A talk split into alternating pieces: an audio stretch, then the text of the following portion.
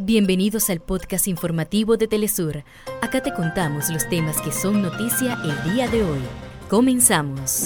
Diversos sectores sociales de Argentina se movilizaron en una nueva jornada nacional de lucha contra las medidas neoliberales de Javier Milei.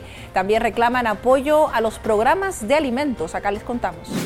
Venezuela conmemora 5 años de victoria de la denominada Batalla de los Puentes. El presidente Nicolás Maduro afirmó que en esa batalla el pueblo defendió la paz y la soberanía de la nación.